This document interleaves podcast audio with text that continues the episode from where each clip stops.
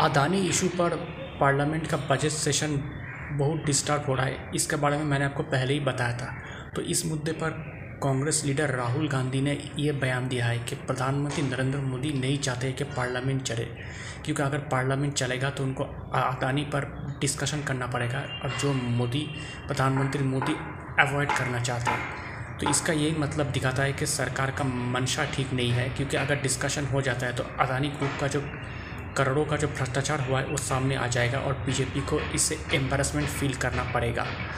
तो इसलिए पार्लियामेंट नहीं चल रहा है। तो राहुल गांधी अपने तरीके से बयान दे रहा है। कांग्रेस इस मुद्दे को लेकर ज़बरदस्त तरीके से क्रिटिसाइज़ कर रहा है प्रोटेस्ट कर रहा है। उनको लगता है कि इससे पॉलिटिकल फ़ायदा होगा। अब पब्लिक तैयार करेगा कि किस किसको क्या पॉलिटिकल फ़ायदा हो रहा है।